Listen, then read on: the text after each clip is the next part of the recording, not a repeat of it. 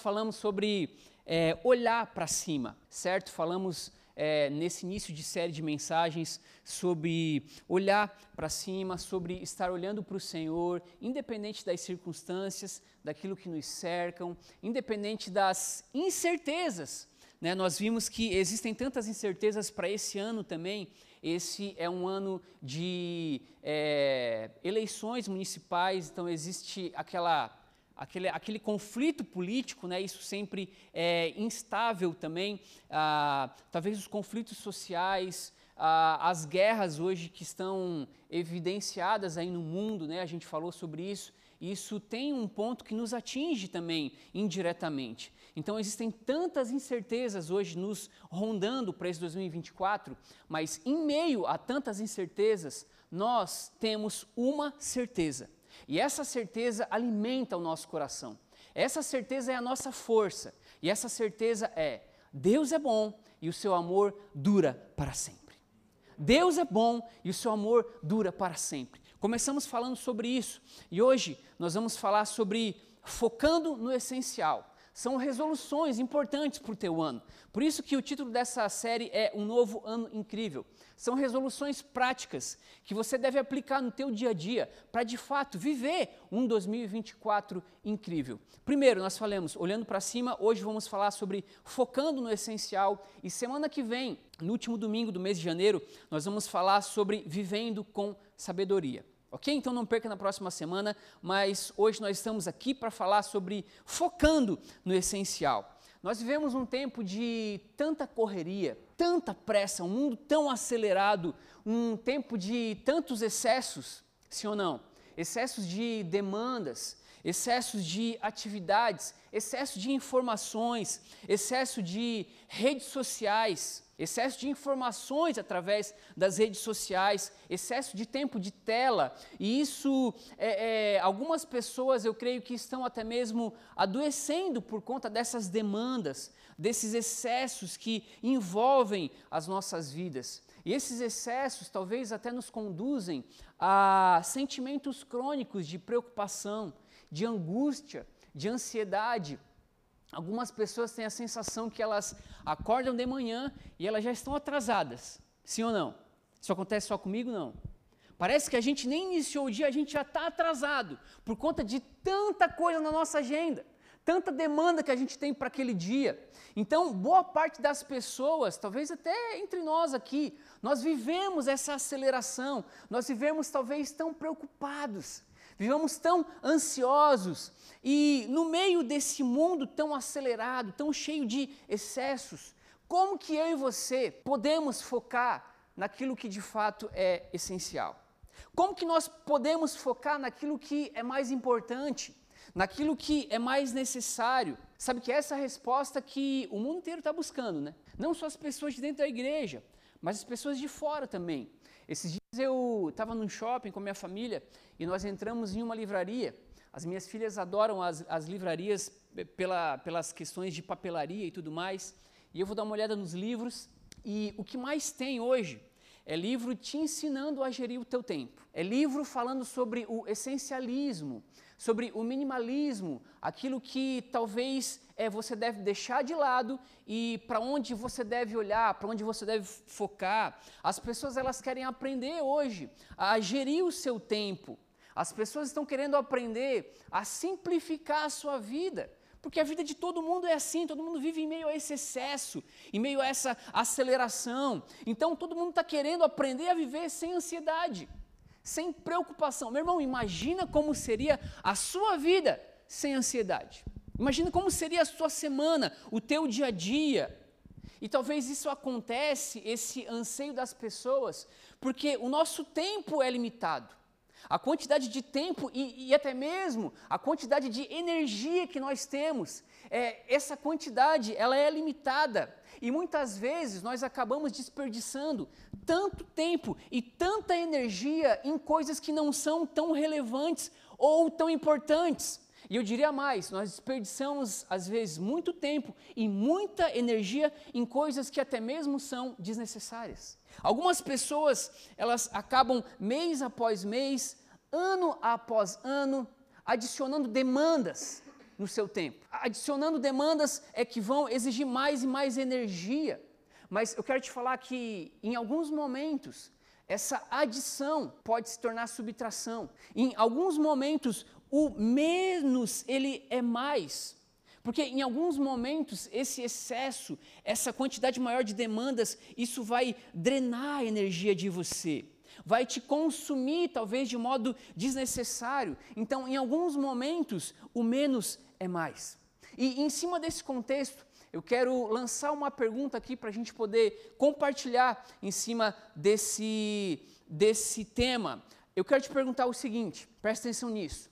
Qual é a única coisa, ok? A única coisa que você pode fazer de modo a tornar o restante mais fácil ou desnecessário. Quero que você preste atenção nisso. Vou repetir. Qual a única coisa que você pode fazer de modo a tornar o restante mais fácil ou até mesmo desnecessário? E pensando sobre isso, eu comecei a lembrar que Jesus, num determinado episódio relatado por Lucas, Jesus falou sobre isso. Jesus falou sobre uma única coisa que seria necessária. E que se eu e você focássemos no essencial, naquilo que Jesus está nos ensinando através dessa história, se nós priorizássemos isso, todo o restante se tornaria muito mais fácil ou até mesmo desnecessário. Jesus falou sobre isso. Eu quero que você acompanhe a leitura desse texto comigo.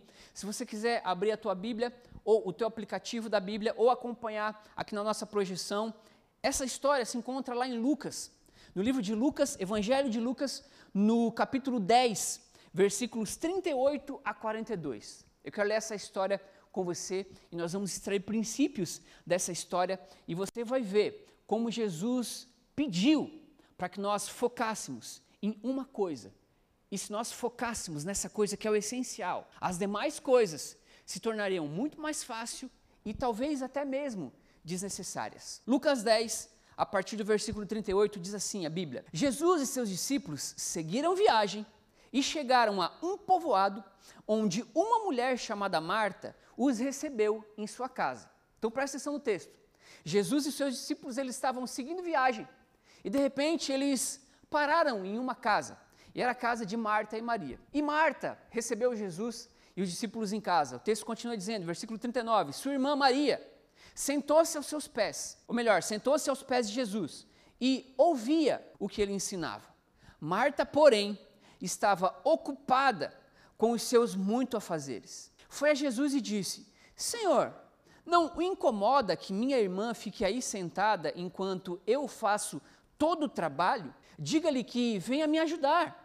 Mas o Senhor respondeu: Marta, Marta, você se preocupa e se inquieta com todos esses detalhes? Apenas uma coisa é necessária. Fala assim comigo: uma coisa. Versículo 42. Apenas uma coisa é necessária. Quanto a Maria, ela fez a escolha certa e ninguém tomará isso dela. Aleluia. Então Jesus ele está falando aqui sobre essa única coisa necessária. Jesus está falando sobre um foco naquilo que é essencial e é o que eu quero compartilhar com você, porque nós precisamos aprender o que de fato é essa única coisa necessária. Pastor, o que é de fato a coisa é, é essencial que nós devemos focar? E para que a gente entenda isso, eu quero ir por partes aqui nesse texto, e eu quero ir compartilhando os textos com você, os versículos, e a gente vai é, entendendo o que, que Jesus estava querendo nos ensinar. Então, primeiro, nos versículos 39 e 40, diz assim: Sua irmã Maria sentou-se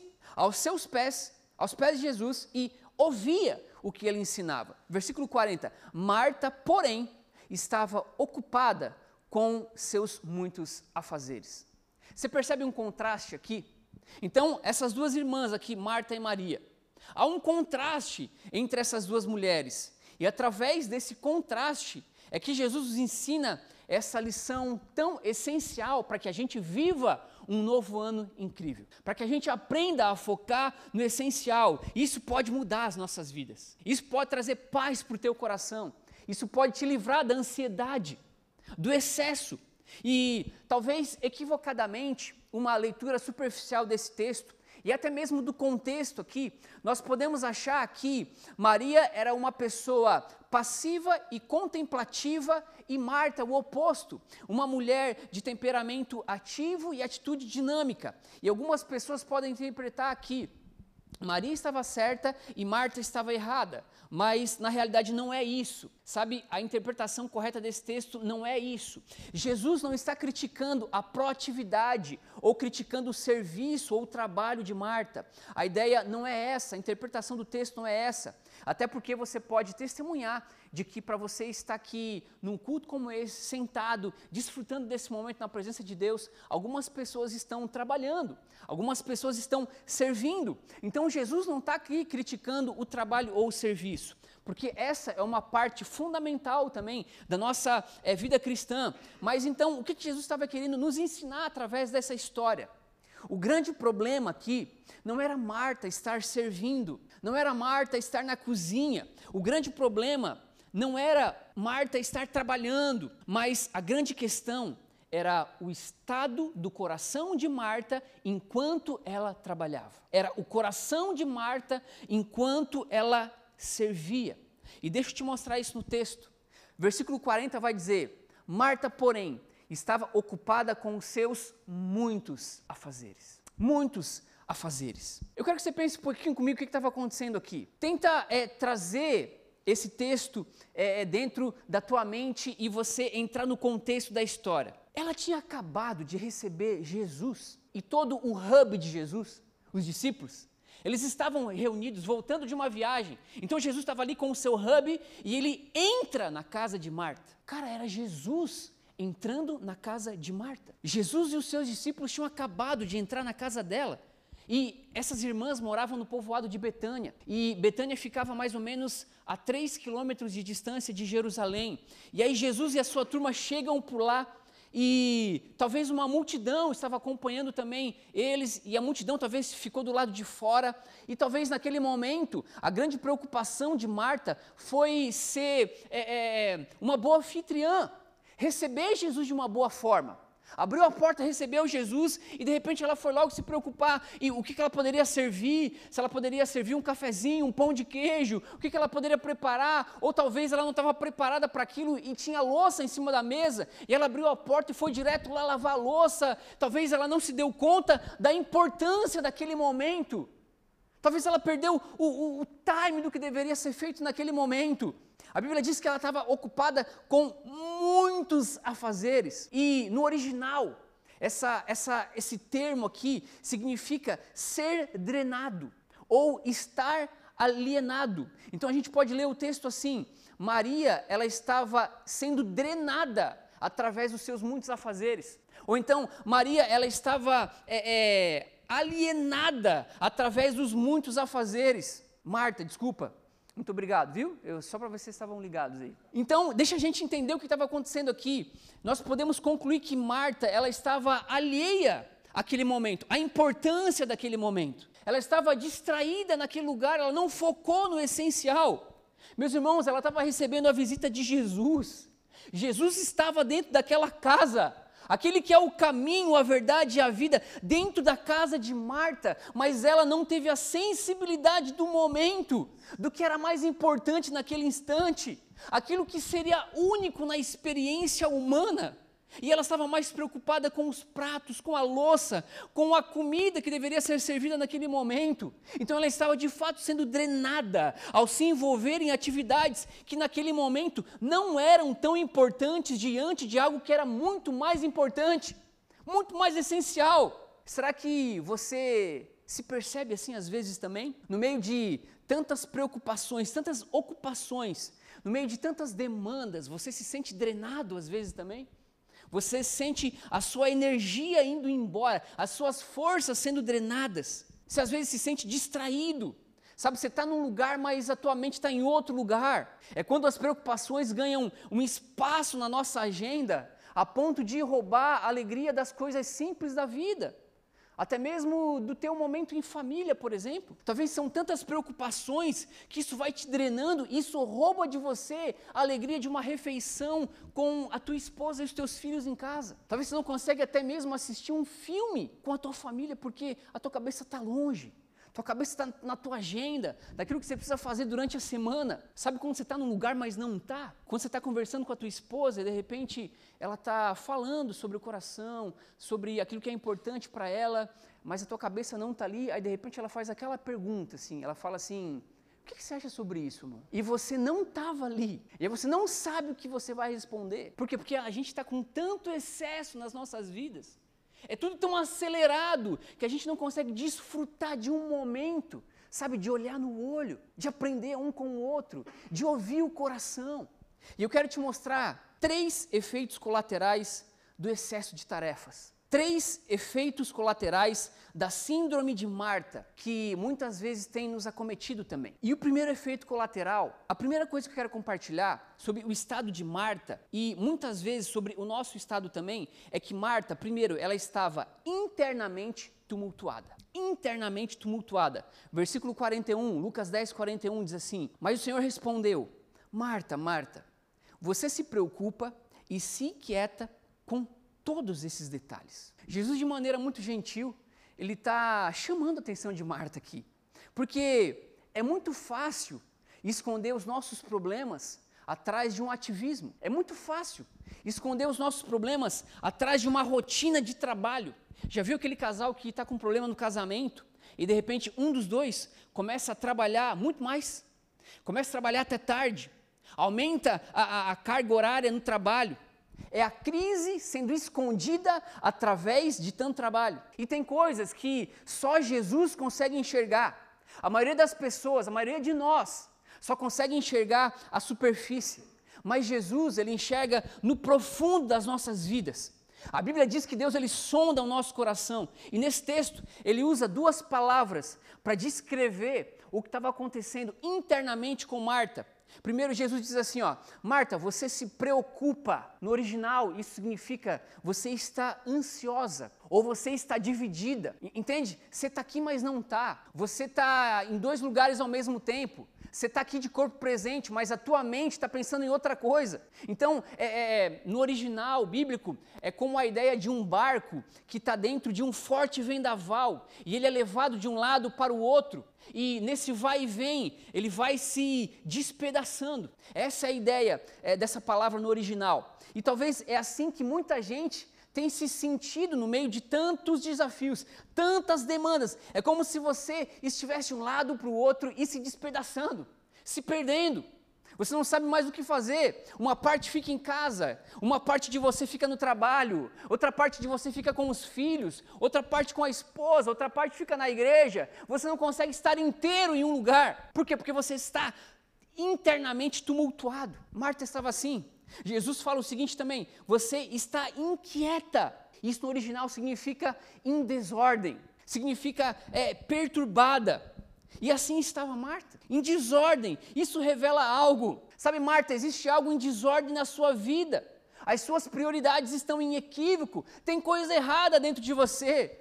Fica claro que existe um tumulto interno em Marta. E muitas pessoas estão assim como Marta, tumultuadas internamente com uma desordem dentro de si, lutando contra sentimentos de inferioridade, lutando contra sentimentos de derrota, de fracasso. É como se não existisse paz e quietude dentro de você. É como se não existisse tranquilidade dentro de você. Você terminou um ano inquieto e você já começou 2024 inquieto, com um tumulto interno dentro de você. Você talvez não consegue dormir o sono dos justos porque existe muita desordem dentro de você. Você não consegue talvez ter esse tempo que eu falei com sua família, sua esposa, porque existe desordem dentro de você, mas eu quero te dizer, meu irmão, que aquele que coloca ordem em meio a toda desordem está aqui e hoje ele vai ordenar as prioridades da tua vida e você vai começar a focar naquilo que é essencial e vai viver sobre a paz que excede todo o entendimento. Jesus é o príncipe da paz. E Ele quer te entregar essa paz. Ele quer trazer ordem dentro de você. Segundo efeito colateral desse excesso, Marta estava exteriormente irritada. Então ela estava internamente tumultuada, existia uma bagunça dentro dela, mas externamente ela também estava irritada. Ainda no versículo 40, Lucas 10, 40, Marta, porém, estava ocupada com os seus muitos afazeres. Foi a Jesus e disse: Senhor, não o incomoda que minha irmã fique aí sentada enquanto eu faço todo o trabalho? Diga-lhe que venha me ajudar. Então Marta estava irritada com a irmã e ela chama a atenção da irmã e ela parece que ela dá até mesmo uma bronca em Jesus, ela cobra Jesus. Jesus, você não está incomodado com isso? Você não está vendo a minha irmã? Você não está vendo que eu estou trabalhando aqui e, e ela está aí sentada aos teus pés? Não está não, não, não tá te incomodando isso? Então ela estava exteriormente irritada com a atitude de Maria. E quando nós estamos também externamente irritados, nós acabamos ferindo pessoas. Nós acabamos machucando pessoas. Isso não é nada legal. E sabe, muitas vezes eu me encontro assim. Muitas vezes nós nos encontramos assim, exteriormente irritados. E nós acabamos machucando as pessoas que talvez nós mais amamos. Mas tem coisa que não combina mais comigo com você. Não tem mais como. São situações que a gente percebe essa clara desordem dentro de nós, mas também no nosso exterior, a nossa prática, as nossas atitudes. E sabe, nós olhamos para isso e depois a gente olha para Jesus e a gente fala assim: isso não combina mais. Porque eu olho para Jesus e eu vejo amabilidade em Jesus. Eu vejo um coração disposto a amar. E muitas vezes eu olho para aquilo que eu estou é, a, a, maneira como eu estou agindo externamente, e eu digo, uau, isso não combina mais. Por quê? Porque eu preciso me tornar semelhante ao Deus que eu adoro. Então, se eu estou adorando o Senhor, eu preciso começar a viver a prática das características que estão nele, me tornar mais semelhante a Ele. Então, essa irritabilidade externa não combina mais com o Filho de Deus. E Marta estava assim. Então, primeiro, ela estava internamente tumultuada. Segundo, ela, ela estava exteriormente irritada. E terceiro, Marta estava pessoalmente frustrada. Ainda no versículo 40, Senhor, não incomoda que minha irmã fique aí sentada enquanto eu faço todo o trabalho? Marta estava dizendo assim: Jesus, você não se importa com isso? Você não está incomodado com isso? Você não está vendo? Eu estou aqui sozinha trabalhando, fazendo tudo, Ninguém se importa com isso. Ninguém vai dizer nada. Ninguém vai fazer nada. Marta estava visivelmente frustrada com a situação. E Marta gostava de estar no controle da situação. Ela achava que estava certa naquele momento. Ela achava que estava controlando as coisas, quando na verdade ela estava sendo controlada pelas coisas. Ela estava frustrada porque as pessoas não estavam agindo da forma como ela achava que deveria agir. Ela queria controlar até as pessoas, a atitude das pessoas. E as pessoas é, estão fazendo aquilo que Marta não queria que elas fizessem. As pessoas não estão respondendo às expectativas de Marta naquele momento, dentro da sua casa. Olha só como Marta era. Você vai lembrar daquele episódio em João 11, quando Lázaro, o irmão de Marta e Maria, ele adoece e na sequência ele morre, é, Marta manda um recado para que as pessoas possam chamar Jesus, para que, ela, para que Jesus pudesse socorrer Lázaro, que naquele momento estava doente, e Jesus não vai naquela hora. Jesus não aparece no momento em que Marta gostaria que ele aparecesse, porque quem determina o momento do milagre não somos nós, é o Senhor. Quem sabe o momento certo não somos nós, é o Senhor. Nós não definimos o momento do milagre, Jesus define. E quando Jesus chega, Lázaro já estava morto e Marta diz: Jesus, se você tivesse chegado antes, isso não teria acontecido com meu irmão. Ou seja, na cabeça dela, querendo controlar a situação, ela entendia que Jesus deveria chegar antes. E de repente Jesus diz: Não, vamos tirar a pedra, vamos remover a pedra. O que, que ela fala? Não, não, agora não. Ele já morreu.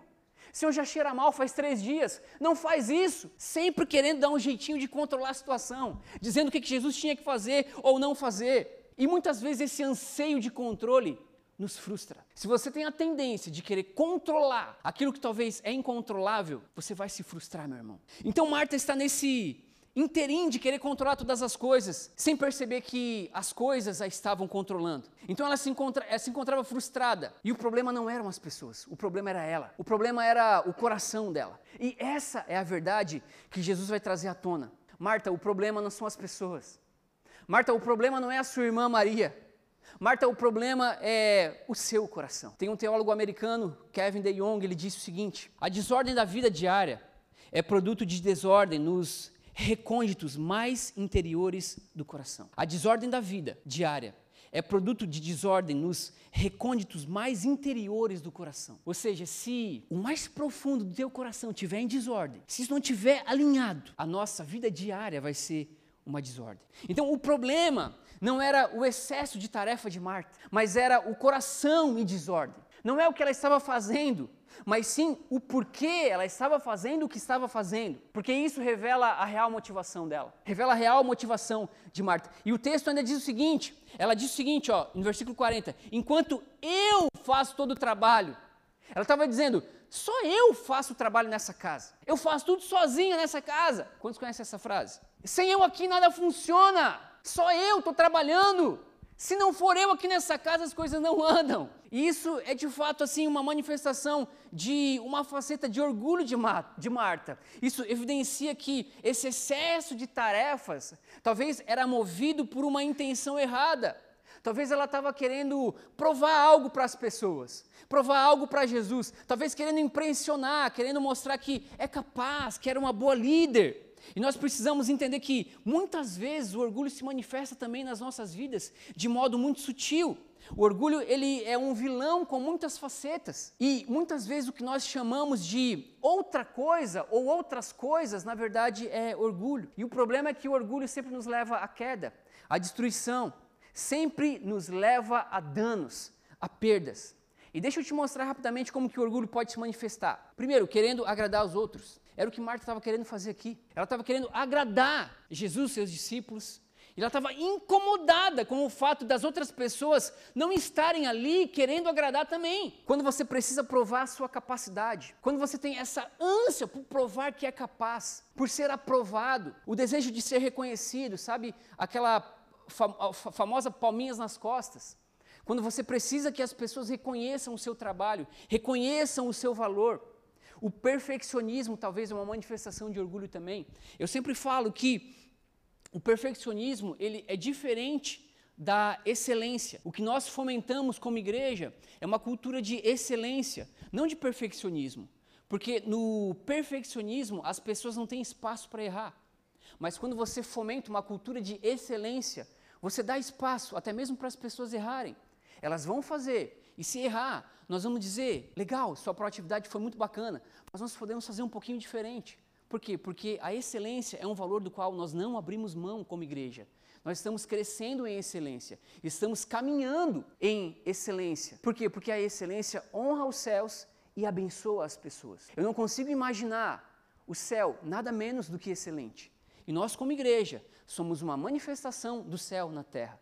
Então, essa é uma cultura que vai nos permear por esse ano de 2024 e por todos os anos que virão. Uma cultura de excelência, não de perfeccionismo. O orgulho pode se manifestar também através da vitimização, da pena, do poder, do desejo de poder ou até mesmo por postar algo. Sabe, não é o postar, mas é o coração por trás do post. É o porquê você faz o que você faz. E muitas vezes, por trás das nossas intenções, por trás daquilo que fazemos, pode existir um coração buscando aprovação, buscando aceitação, querendo ser reconhecido, validado. E é isso que Jesus denuncia na vida de Marta. Marta, é isso que está drenando a sua vida, é isso que está te deixando ansiosa, é isso que está te deixando para lá e para cá. Essa é a raiz do seu problema, Marta. Tim Keller ele disse o seguinte: se a nossa identidade está no trabalho e não em Cristo, o sucesso chegará à nossa cabeça e o fracasso ao nosso coração. Marta claramente estava colocando a sua identidade nos seus afazeres, no seu trabalho. Ela era incrível, uma mulher proativa, forte, trabalhadora, dedicada. Ela trabalhava para valer, meu irmão. Não tinha tempo ruim com essa mulher. Mas ela precisava entender que eu não sou o que eu faço. Eu sou quem a Bíblia diz que eu sou. Eu não sou o meu trabalho. Eu não sou o meu título. Eu sou aquilo que Deus diz que eu sou. E ponto final. Ninguém precisa me validar. Ninguém precisa reconhecer. Ninguém precisa me aplaudir. Até mesmo porque muito daquilo que a terra aplaude, o céu repudia. A grande questão não é ser validado aqui, mas é ter uma aprovação divina. E Jesus ensina algo para Marta então. Versículo 42. Eu amo esse versículo. Ele diz assim: apenas uma coisa é necessária. Quanto a Maria, ela fez a escolha certa e ninguém tomará isso dela. Marta, só uma coisa é necessária. Marta, você precisa aprender que apenas uma coisa é necessária. Marta, essa uma coisa, esse foco daquilo que é essencial, se você focar nessa uma coisa que é essencial, a sua vida não será mais a mesma. Sabe quando a gente recebe alguém em casa? É muito legal aquilo que a gente serve, é muito legal a comida, é muito legal é, tudo que a gente vai servir, vai fazer, mas a grande relevância é a presença, é a companhia, é estar junto, é desfrutar da presença da pessoa. E é para isso que Jesus está chamando a atenção de Marta aqui. Jesus estava dizendo, Marta, você não entendeu, eu estou aqui diante de você. Eu estou aqui na sua casa. Eu sou a melhor parte. Eu sou aquilo que você deve focar. Eu sou o essencial. Em meio a tantas tarefas, você esqueceu dessa única coisa importante, a minha presença. Você esqueceu de focar no essencial. A atitude de Maria foi oposta. Maria entendeu esse princípio e ela, naquele momento, abre mão de tudo. Ela abre mão do urgente, ela abre mão dos afazeres, ela abre mão das tarefas. Por quê? Porque ela entendeu que o autor da vida estava ali diante dela. E ela foca no que é de fato essencial naquele momento. Ela para tudo para dar importância à única coisa que era necessária. Ela está diante da presença de Jesus e ela não perde o foco. E Maria tem três atitudes que eu quero compartilhar com você, porque são três atitudes que eu e você devemos tomar também, para que a gente nunca se esqueça dessa coisa mais importante e para que de fato a gente aprenda a focar no essencial. E a primeira atitude que Maria teve, contrastando com as atitudes de Marta, a primeira atitude de Maria foi priorizar.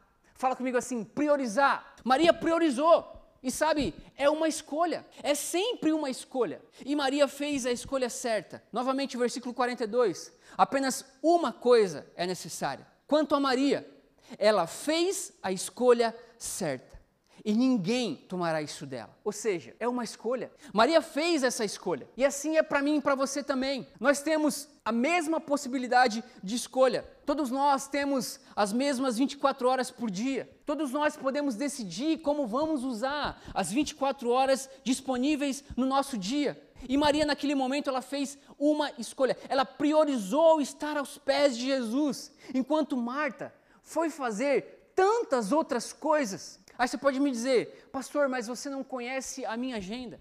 Você não conhece o meu tempo. Eu não tenho tempo. Meu irmão, você pode ter a agenda mais apertada do mundo. Você pode ter tantos afazeres durante o teu dia, durante a tua semana, mas você não tem é, prioridade. Porque se nós temos uma prioridade, nós vamos encontrar tempo para focar naquilo que de fato é essencial. Porque as nossas prioridades revelam o que nós valorizamos.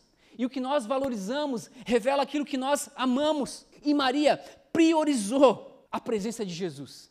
Priorizou estar aos pés de Jesus naquele momento. Pastor Josemar Bessa ele disse: "Não é o tempo que te impede de orar, é o seu coração". Essa é uma realidade dura de ouvir, mas é real. Sabe, é o nosso coração que muitas vezes se entrega a tantas outras coisas e acaba deixando o relacionamento com Deus em segundo plano. É o nosso coração que muitas vezes é tomado por tantos amores, tantos outros amores que nos impedem de priorizar o nosso relacionamento com Deus. É o nosso coração tomado por tantas distrações que nos impede de escolher essa uma coisa tão necessária. Nós precisamos de coragem para tomar essa decisão todos os dias. Escolher a boa parte, escolher essa única coisa, escolher o essencial. Meu irmão, sem se preocupar com o que as pessoas vão pensar sem se preocupar com nada. Sabe, nesse texto, ele, esse texto nos ensina essa história que talvez seja impossível priorizar a presença de Deus sem frustrar algumas pessoas por conta dessa decisão. Porque quando Maria priorizou Jesus, automaticamente ela frustrou a sua irmã Marta. Eu compartilhei com você. Ela estava frustrada, ela não estava satisfeita, ela não, não estava feliz. Talvez os judeus, vendo essa cena aqui, eles também ficaram em choque, porque não era normal uma mulher naquela época, naquele contexto, sentar aos pés de um homem. Aquilo era escândalo para a cultura judaica. O lugar natural dentro daquele contexto, o, o, mais fácil, o mais simples, era de fato ela estar servindo, ela estar na cozinha. Marta estava dizendo isso, Maria, aí não é o seu lugar. Maria, seja aquilo que a cultura diz que você deve ser. Mas Maria está dizendo: eu não me importo com o que a cultura diz a meu respeito. Eu não vou perder esse momento. Eu não me importo com o que o mundo diz a meu respeito. Eu não me importo, Marta, nem como você me vê, como você está pensando. Eu me importo como autor da vida. Ele é mais importante para mim do que qualquer outra coisa aqui. E somente Ele eu quero agradar. Por isso que eu vou estar aos pés dele e aqui eu vou ficar. Maria estava disposta até mesmo decepcionar pessoas se fosse preciso. Maria estava disposta a frustrar pessoas se fosse preciso. Maria não estava nem aí porque estavam dizendo dela, porque porque ela encontrou a boa parte. Ela encontrou a única coisa necessária. Meu irmão, entenda, eu não estou dizendo para você intencionalmente decepcionar pessoas. Não é isso. Eu estou dizendo para você priorizar a vontade de Deus e não a vontade dos homens. E se para isso for necessário decepcionar pessoas, frustrar pessoas, faça isso. Galatas 1 e 10 vai dizer, o apóstolo Paulo dizendo: Acaso eu estou tentando conquistar a aprovação das pessoas? Ou será que procuro a aprovação de Deus? Se meu objetivo fosse agradar pessoas, não serviria, não seria servo de Cristo. Então eu vou falar novamente isso para você. Se para estar com Deus, se para agradar a Deus, você tiver que decepcionar homens, faça isso, porque a sua escolha, a sua escolha revela quem você ama. A sua escolha revela quem você ama. Então deixa eu te perguntar, o que você tem priorizado no teu dia a dia? Qual é a sua prioridade no seu dia a dia? O que é prioridade no seu dia a dia? O que está em primeiro lugar na sua vida? O que é mais importante para você? Meu irmão, o nosso caráter, ele é forjado com Deus no dia a dia, nas coisas que nós fazemos repetidamente não diz respeito apenas ao nosso culto de domingo.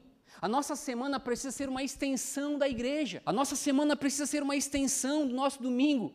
A nossa rotina precisa ser um culto a Deus. Os nossos hábitos diários precisam cultuar a Deus. Nós não podemos nos esquecer do Senhor em meio à nossa rotina. Jesus precisa estar presente no meu dia a dia.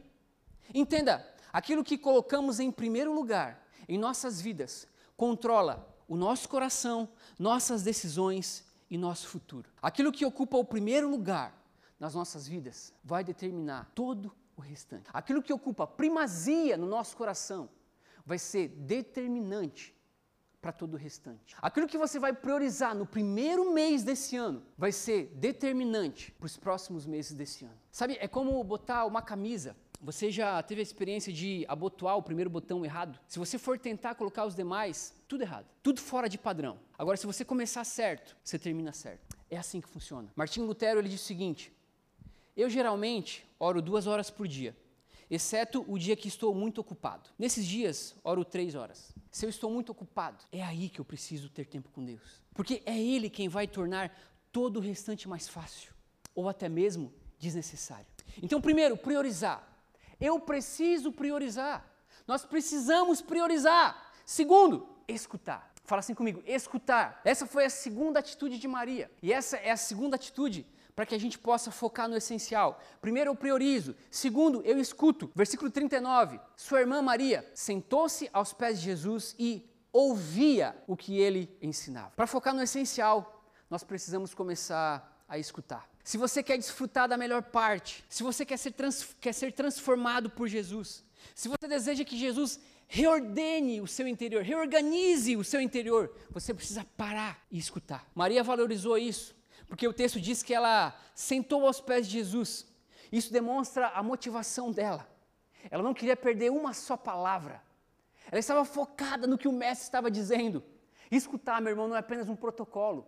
Não é apenas um protocolo religioso, não é um ritual, não é mais uma tarefa entre tantas outras tarefas que você tem no seu dia, mas é uma postura de coração, uma postura de deleite, uma postura de prazer, uma postura de, de, de quem escolheu a boa parte. É a postura dessa mulher. Ela sentou aos pés de Jesus e essa atitude também demonstrou que ela reconhecia o senhorio de Jesus sobre ela. Porque naquela cultura, ao se assentar aos pés de alguém, isso demonstrava a postura de um coração ensinável. Eu quero aprender com você. Eu tenho humildade de te ouvir. Eu tenho um coração ensinável. Eu reconheço que você é uma autoridade e eu me submeto à sua autoridade. Ela encontrou esse lugar especial. E eu falei para você sobre João 11, a atitude de Marta, querendo controlar Jesus. dizendo: Jesus, você devia ter chegado antes. Jesus não move essa pedra aí agora, não. Mas na mesma história, a atitude de Maria é completamente oposta. Quando Lázaro morreu, a postura de Maria foi de se jogar aos pés de Jesus. A Bíblia diz que Maria, naquele momento, ela vem ao encontro de Jesus e ela se lança aos pés de Jesus. Então entenda, em Lucas 10, ela se senta para aprender com Jesus. Em João 11, ela se joga para chorar aos pés de Jesus. Será que, será que ela entendeu a boa parte ou não? Será que ela entendeu essa única coisa ou não? Sabe, é nesse lugar que eu me conecto com o Criador. É nesse lugar aonde eu encontro o meu propósito. É nesse lugar onde eu sou completo. É nesse lugar onde eu não tenho falta de mais nada. É nesse lugar onde eu descubro quem Ele é e automaticamente eu descubro quem eu sou. É aqui que eu posso experimentar aquele amor que me satisfaz de verdade. Ela entendeu que ninguém iria a Deus se não fosse por meio de Jesus. Maria teve antecipadamente essa revelação. É nesse lugar, aos pés de Jesus. E ela também teve uma revelação muito poderosa em João 12, quando ela aparece ali derramando aquele perfume caríssimo aos pés de Jesus. Novamente, aos pés de Jesus. Ela teve uma revelação muito poderosa. Talvez essa revelação só os íntimos teriam, porque ela derrama aquele perfume e Jesus dizendo que era necessário, que ela estava ungindo, porque existia um, costume naquela época, depois que a pessoa morria, ah, passados dois ou três dias, as pessoas tinham o hábito de perfumar os corpos. Então é como se Maria estivesse fazendo aquilo antecipadamente. Então, profeticamente, ela estava antecipando a entrega de Jesus na cruz. Para os judeus isso não faria sentido, porque tudo que eles esperavam era um mestre que fosse vencer militarmente. Então, não faria sentido nenhum um Messias que iria se entregar numa cruz. Eles não tinham tido essa revelação. Mas Maria antecipadamente teve essa revelação. Por quê? Porque ela estava aos pés de Jesus. Então ela perfuma, perfuma o corpo do mestre antes da sua entrega na cruz, profeticamente dizendo: "Você é o Messias. Você é o desejado. Você é aquele que os profetas do Antigo Testamento estavam falando. Você é o Cordeiro de Deus que tira o pecado do mundo. Você é aquele que vai se entregar em uma cruz pelos meus pecados. Você é aquele que veio do céu, revelou Deus e vai nos religar a Deus novamente. Por isso eu estou aqui aos teus pés te ouvindo. Por isso que eu me lanço aos teus pés, porque eu sei que tu és o autor dos milagres. Por isso que eu estou aqui derramando o meu perfume aos teus pés, porque você é digno da minha entrega. Aleluia! Então ela ouvia Jesus e ela recebia as revelações antecipadamente. E terceiro, terceira atitude para a gente focar no essencial. Maria aprendeu a desfrutar. Versículo 42. Apenas uma coisa é necessária. Quanto a Maria, ela fez a escolha certa e ninguém tomará isso dela. Sabe, meu querido, de tudo que a gente pode conquistar, de todas as nossas conquistas, de todos os nossos afazeres, todos os prazeres, o sucesso, tudo isso é muito bom, mas tudo isso é temporário. Tudo isso vai passar. Você pode ser promovido no teu trabalho, você pode comprar um carro novo, uma casa nova. Isso é maravilhoso. Essa sensação é muito boa. É lindo. Não existe nada de errado nisso, é bom. Mas passa. Tudo isso passa. Essa sensação de prazer, ela passa. Mas existe uma experiência. Existe algo que é possível experimentar dentro da nossa experiência humana, que não passa, que é permanente. E é isso que a gente precisa viver, porque Maria aprendeu a desfrutar disso. Maria estava ali desfrutando do amor que satisfaz. Maria estava ali desfrutando da, da, da, da completude de pertencer ao Senhor. É o que Jesus disse para aquela mulher samaritana no poço. Sabe, se você beber da água que eu vou te dar, você nunca mais vai ter sede. Pelo contrário, do seu interior vão começar a fluir rios de água viva. É exatamente essa sensação que Maria está experimentando aos pés de Jesus. Rios de água viva fluindo do seu interior. Meu irmão, me diz o que se compara a isso. Me diz o que de melhor nessa vida pode existir a essa sensação de ter o teu propósito de vida revelado, de saber quem você é, de saber por que Deus te criou, de ouvir as revelações do Mestre, de caminhar em intimidade com o Pai, de priorizar a presença de Deus em detrimento da sua agenda, em detrimento de qualquer outra coisa, entendendo que Ele deve ser a primazia e tudo mais vem depois. Sabe, nós precisamos entender que na vida cristã existe uma ordem certa para as coisas. É Deus em primeiro lugar, e a minha vida vai sendo ordenada a partir dessa experiência com Deus pelo desfrutar de Deus, pelo me regozijar em Deus, pelo me alegrar em Deus. E se não for assim, nós vamos falir emocionalmente, nós vamos falir espiritualmente. Nós estaremos sempre ansiosos, preocupados, correndo atrás do tempo, sabe, se esforçando para sermos aceitos, para sermos compreendidos, para sermos percebidos. Jesus disse em João 15:5: Sim, eu sou a videira vocês são os ramos. Quem permanece em mim e eu nele, produz muito fruto. Pois sem mim, vocês não podem fazer coisa alguma. Ou seja, sem estar em Jesus, nós vamos falir. Por isso que o Salmo 1 vai dizer como é feliz aquele que tem o seu prazer na lei do Senhor, aquele que nela medita de dia e de noite não apenas cinco minutos do meu dia, mas é uma vida aos pés de Jesus, é uma vida aos pés do Mestre, é uma vida encontrando prazer na lei de Deus, é uma vida buscando conhecer o seu coração. E os que descobrem esse lugar são aqueles que vão correr e não vão se cansar, são aqueles que vão correr é, e, e, vão ser renovados enquanto correm, são aqueles que serão é, é, é supridos enquanto fazem, são aqueles que vão voar alto como as águias. Esse é o lugar do segredo da vida, sabe? Esse é o lugar que pode curar nossa alma batida, esse lugar que pode trazer descanso para nossa alma, descanso para nossa mente, para o nosso coração tão acelerado. Por isso que Jesus ele disse: "Quanto a Maria, ela fez a escolha certa e ninguém pode tomar isso dela". Meu irmão, quando você faz essa escolha, ninguém pode tomar isso de você é seu, é um presente seu. Ninguém pode tomar isso de você. Jesus estava dizendo, Marta, o seu esforço é muito legal, o seu esforço é muito bacana, mas enquanto você faz algo para ser aprovada, Maria já entendeu que foi aprovada.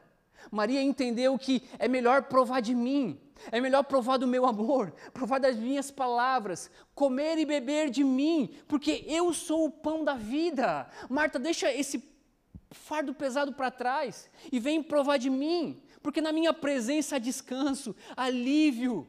Enquanto Marta estava preparando um banquete para Jesus, Maria estava desfrutando do banquete de Jesus. Uau! Enquanto ela se preocupava em preparar um banquete, Maria entendeu que um banquete estava diante dela. Enquanto Marta talvez preparava um pão, Maria entendeu que o pão da vida estava ali diante dela. É disso que nós precisamos. Salmo 27, no versículo 4, Davi vai dizer: Uma coisa pedi ao Senhor, é o que procuro, que eu possa viver na casa do Senhor todos os dias da minha vida, para contemplar a bondade do Senhor e buscar sua orientação no seu tempo. O contexto desse salmo é uma crise terrível que Davi estava vivendo. Ele estava sendo perseguido, ele estava sendo rejeitado, queriam ceifar a sua vida. E no meio dessa crise, ele fala isso: Deus, em meio a tanta perseguição, Deus, em meio a tantos problemas, Deus, em meio a tantas injustiças contra mim, uma coisa eu quero, uma coisa eu estou buscando. Eu quero estar na casa do Senhor todos os dias. Eu quero contemplar a tua bondade. Eu quero buscar a tua orientação. Meu irmão, Maria entendeu, Davi entendeu, Paulo entendeu também, porque ele disse: Uma coisa eu faço, uma coisa, eu olho para Jesus e eu prossigo para o alvo. Maria entendeu, Davi entendeu, Paulo entendeu. Nós precisamos entender isso. Nesse início de 2024, nós precisamos aprender a focar no essencial. Apenas uma coisa é necessária. Talvez fazendo isso, existem coisas que você vai poder deixar de fazer. Talvez fazendo isso, existem coisas que vão ficar mais leves sobre você. Talvez o teu fardo tão pesado, ele vai se tornar tão leve. Por quê? Porque esse tumulto interior é resultado de uma desordem no nosso coração. E para a gente finalizar, eu quero trazer três pontos para que você reflita e pratica. E pratique. Primeiro, qual sua motivação quando está servindo? Você faz por amor ou para ser amado? Ou quando você está no seu trabalho, você faz para ser reconhecido ou você faz porque você entende que é um filho de Deus e precisa glorificar o teu Deus aonde você está? Quem já foi aprovado não precisa ser aprovado por mais ninguém. Segundo, o que é prioridade na sua vida hoje? Nossas prioridades revelam o que realmente amamos. O que é prioridade para você? E terceiro, quando colocamos nosso tempo e energia em Deus em primeiro lugar, nos tornamos felizes e satisfeitos.